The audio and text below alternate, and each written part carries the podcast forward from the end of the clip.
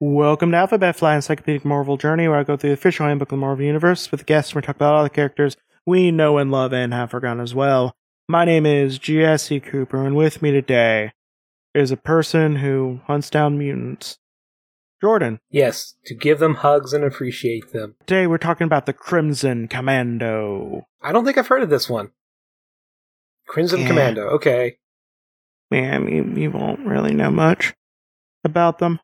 Um, what do you think they look like? What do they do? Uh, well, you said they're a mutant hunter.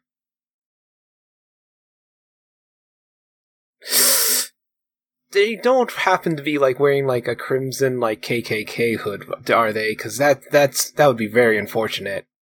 No, no. okay, they didn't like go a- that way with the okay. this looks like Golden Age hero. Oh, oh, I kind of like how he's dual wielding knives, but that seems also archaic. But huh, Looks really Golden Age. Has a domino mask. Has an ascot. You know, wearing short pants with you know just real Golden Age. If you want to see the picture of what they look like, you can go to at Alphabet Flight on Twitter and Instagram. Uh, his real name is Frank uh, Bohannon. Um, he was a former vigilante, now federal agent. Uh, identity is known to the United States. He is a criminal. Uh, sorry, he is a citizen of the United States with criminal record, pardoned by the federal government. Um, his place of birth was is an unknown location in Massachusetts. Um, other aliases are unknown, marital status unrevealed, known relatives none known.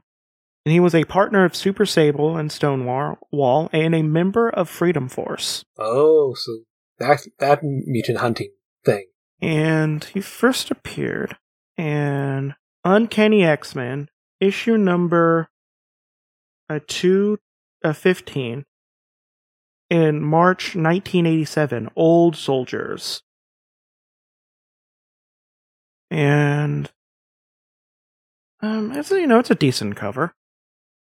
Um, you know you don't have much of a background or anything, but you have uh this is the powerless uh storm uh with a classic like mohawk and like you know looks like a gutter punk basically um and she's like fighting that. three old men Yeah, Uh, it, it really does look like. I mean, at least one of them looks like like he looks old, but he also looks like one of those strong men. yeah i mean he's like you know he has that old man strength Yeah, um but, but yeah he's uh so we have stonewall super super sable and the crimson commando um these are like basically like three old men who just like kind of randomly hunt mutants like it's really weird so it's like these three old guys were getting tired of th- these uppity mutants. pretty much yeah So, um, so Frank Bohannon operated as a cross-stream crime fighter known as a Crimson Commando during World War II. World War II. Huh. As far as it is known, he neither neither he or his comrade Super Sable or Stonewall were members of that period's leading team of costume uh, costume heroes, the Invaders or Liberty Legion. Bohannon eventually retired as a costume adventurer, but he and his colleagues Super Sable and Stonewall were increasingly disturbed over crimes perpetrated by people they believed to be beyond the reach of law. The three tried heroes determined to do their part to deal with the problem. In recent years, the three costume adventurers captured various alleged criminals and set them loose in the uh, New York State's Adirondack State Park and then hunted them down to their deaths. But yeah, there's a lot going on here. yeah. Um, uh, by this mean, three the three costume adventurers believe they rid society of some of the less desirable members, and in a fashion that would strike terror in other criminals who heard about it. Um, this is basically just Gran Turismo, Gran Turismo, Gran Turismo, Torino. Gran Torino. Yeah, Gran Torino. Not the no, no, not the racing game. No, but Gran Torino, but like three old men. All of them with shotguns, and all of them are Did- being invaded so- by people that they view are e- evil. So did they make it very public or known that they were hunting the people down too? Because it doesn't sound like they were very good at their PR. If no, one knew about them in the World War II. No. No. No one knew. No one. No, they were bad at it. They were basically just three old men doing the most dangerous game. like randomly in a state park. Not even the right state park. You could you could Ooh. legally murder people in a certain area in uh in Yellowstone. Huh. You know, just lure them in there, then you're like, bam, and be like, can't do anything about it. Sure, sure. There's been many deaths by our hands in this one particular spot. The three vigilantes were finally thwarted when they captured the cocaine dealer Priscilla Morrison, and by mistake, Storm, a member of the X Men. Realizing that Storm herself was not a criminal, three vigilantes faced a dilemma. If they let her go free, she would report them to the legal authorities. Moreover, Storm, although she was uh, at the time physically unable to use their supreme powers, was determined to protect Morrison from being killed. The three adventurers decided to hunt both Storm and Morrison down in the park. Morrison had no gratitude toward Storm, and the Crimson Commandos finally killed Morrison when she tried to murder Storm. Storm then defeated the Crimson Commandos in combat, and they were demand and then demanded that he and Stonewall surrender to the state legal authorities, then confess their crimes. At this point, Super Sable was erroneously believed to be killed. The Crimson Commando and Stonewall uh, complied and went to prison. However, months later, Dr. Valerie Cooper arranged for the release of the Crimson Commando and Stonewall in exchange for their agreement to serve in Freedom Force. A member of former superhuman criminals now operating on behalf of the federal uh, government. Uh, Super Sable turned up to be alive and also joined Freedom Force, and the Crimson Commandos. The Crimson Commando since proved to be a valuable member of Freedom Force. That's not saying a good thing, though. Freedom Force, as a government controlled mutant hunting thing, is. I mean, um, the the U.S. government has never done anything bad. Mm, Yep, they've never done anything bad. So, um, so yeah, uh, he's six one, white eyes. There's like no visual irises. Uh, two thirty, uh, uh, two thirty five pounds, and uh, white hair. So he, you know, does uh, you know, regular intense exercise, and uh, he is a mutant whose ability permits him to be in his prime to achieve virtually the peak of physical perfection below superhuman. So he's just so he just says steroids always. I guess it also doesn't degrade. Cause, I mean, he has a super soldier serum basically without needing the Vita rays. yeah. Yeah. He does. He Um, does. The it does look like he aged though. Like he does look like he's an I old mean- guy. Yeah, but he's just he's just buff the Yeah. entire time. He's you know he's basically Captain America if he ages. Huh. Um, so the Crimson Commando has usually sharp, unu- usually sharp vision, enabling him to see his colleague Super Sable even at when the latter is running at super uh, super speed. The Crimson Commando says that he learned through training how to free his mind of all thoughts in being while retaining my body's ability to react. In other words, he can make himself carry out action while submerging his conscious through processes so deep within his mind they cannot be detected by telepath. At least not without great effort on the tele- telepath's part. Thus, Crimson Commando was able to approach and take the telepath Psylocke by surprise on one occasion. So He's also like real good at hand to hand combat, hunter, tracker, commando fighter, and is highly skilled using knives as weapon. Eh, I mean, Yeah. for supposedly a mutant, he's not really. He's not even superhuman. But technically he is, but not really. Yeah, like. Uh, I mean, he basically just has a leg up on keeping his strength really good. he's he's like every he's like half the other humans in Marvel Universe that are all Olympic level athlete. Yeah. Um, but yeah, he's Although blanking his mind, I mean, that's kind of a weird thing he can do. So, I mean, but it is kind of a nice addition to what he can do. But you can also just get like a, a like a little thing you could put on your forehead that blocks psychics. Like it's like he doesn't have anything super special. Like people have psi shields. Like a lot of shield agents have them like built into their brain. Uh, Like they just put a chip in there. That's like cool. You can't be telepathed anymore. So like he's not. that is kind of something. I love how Marvel has gotten to the point where, like, people can just basically, like, have a surgery or wear a bandana and they don't have to worry about uh having their mind read. Yeah, like you know, it's not like he's not super special. But I mean, I guess he can be as old as he wants and like you know, Hmm. Still be super buff. Uh, later he did get turned into a cyborg. Oh? Huh. Yeah. And then he becomes an old man cyborg. And he lost his powers Oh, after after, after, M, uh, M Day? after M Day, yeah. So he was one of those ones that was depowered. Okay. There's not much. Like it's just like he's like, what if Captain America without the super soldier serum? Yeah. Yep. So but with the super soldier serum, but without the serum. You know, whatever. It's the same thing. Um, so that's it. I haven't Mm. really anything else to say about it.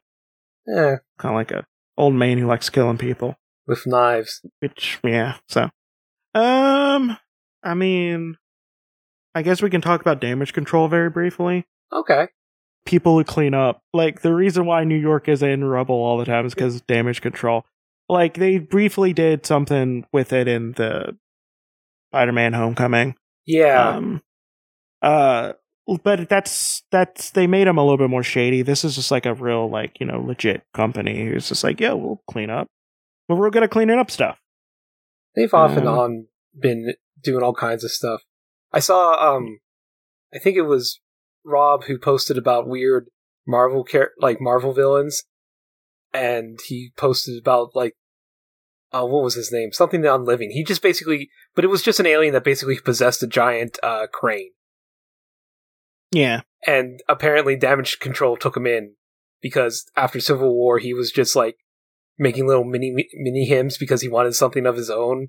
Because every time he tried to do take over the world, he got he got his, his ass beat. yeah. Um, yeah. I mean, there's people in it. I mean, it's just um, there was talks about doing a damage control TV show, but then the whole weirdly almost immediately failed unpowered or whatever came out with Alan Tudyk, which should have passed. It should have been a thing that was good, but they somehow failed. Um, that DC did, and it kind of fell. Kind of just fell out. But I feel like they can do a damage control. I feel like a damage control like show would be fun. Yeah, like they, fun. they've meant they've kind of hinted at the these kinds of groups and stuff like that in Marvel stuff enough like that that I think they could still like actually pull the strings together and make it like an actual like thing thing and say like this has always been going on and stuff like that and no one and no one would bat an eye. Yeah. Yeah, they had a comic. They get a comic off and on here and there. Mm-hmm. You know, it's kind of it's it's Heck, fun. I, and Like, I, I love like a lot of times. Uh, sometimes they're even thrown on uh, in some like of the the TV series, like the cartoons. Like I remember the Ultimate Spider-Man cartoon had had a reference to damage control. yeah. I think it'd be fun to have a damage control comic now, or or just you know try to make it. I mean, uh, like they're gonna. Oh, you know what? Actually, uh, that just reminds me. There's been a I've been reading a new manga on on like the Viz app that's called uh, Kaiju Number Eight, and it literally starts off talking about the people who clean up the kaiju's after they are taken down. Like, Yeah. like literally, like okay, we have to get. It's like I'm putting you on uh on like intestine duty. Here's the hazmat suit you need so you can actually not you know, uh, die of, of like terrible smells. Like, like, I mean, it's literally like they chop things, they have to chop the monsters up, clean up the stuff, uh, and fix things and, and take it apart. And it's actually kind of interesting, like those little parts where like, you know, like people, like, well, yeah, they, they took down this giant monster and, and all its little critter friends, but who gets rid of all that stuff after that, after that? Yeah, it's it's nice kind of peeling back the court curtain a little bit and being like, you know, Yeah. but it's just like how I was talking about how I want I want the I want a series about like just the people who book henchmen. Oh, like it'd be a good comedy thing. Like they did it a little bit in the Astonishing Ant Man, and it was so interesting. Yeah. Oh, yeah. Just like, uh, and sometimes in Deadpool, when they had the bar with no name, they actually like show how people get their jobs or like hire people or things like that. That those were always fun. Yeah, like just following a- around some of like the D-listers or even Z-listers like that are just like powered henchmen. I think that'd be pretty fun. Like just make it from their perspective.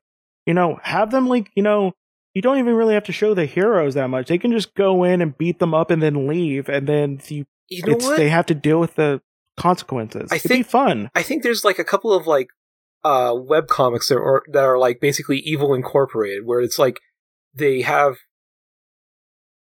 you know, well, I mean corporations and corporate business can be, you know, evil all the time anyways, but but it's basically like we we supply the henchmen and the things you need to do your operations and it was basically just like showing like how how that works. And I mean, I think it it's still going on.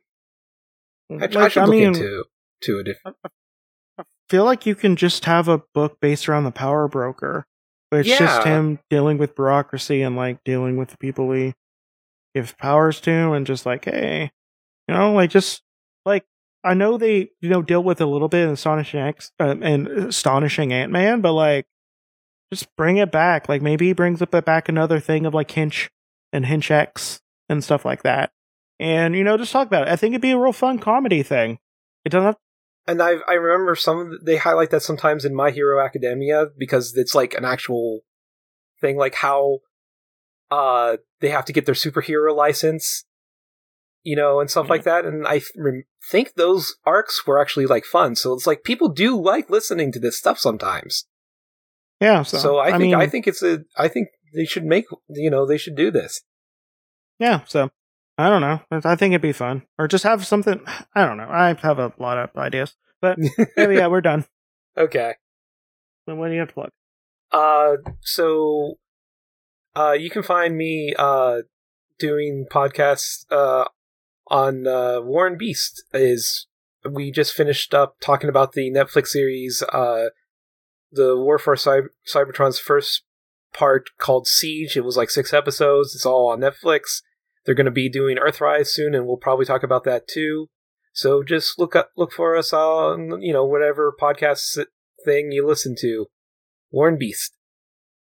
Yeah, my name is Jesse. I have another podcast called um, Over Innsmouth, where me and mostly my friend Faith talk uh, talk and read and record uh, stories that H.P. Lovecraft wrote in mostly chronological order. Um, we like release like an audiobook as well as you know other fun stuff. Um, yeah, listen to that one. We're like at the time of recording this, we have over thirty recorded, and we're like I don't know, like you know, fifteen maybe released. Um, so you know, it's it's real fun, and you get to you know learn more about Lovecraft because you know we we get we get into it, we get into the weeds. Um, so if you'd like to see the pictures of people we're talking about, you can go to at Alphabet Flight on Twitter and Instagram. Um, I do have a Patreon, which is at Alphabet Flight. Patreon.com slash Alphabet Flight, which is also linked in the description. And this has been uh, uh, this has been Alphabet Flight, and may Khonshu protect you through all of your night travels. Good night.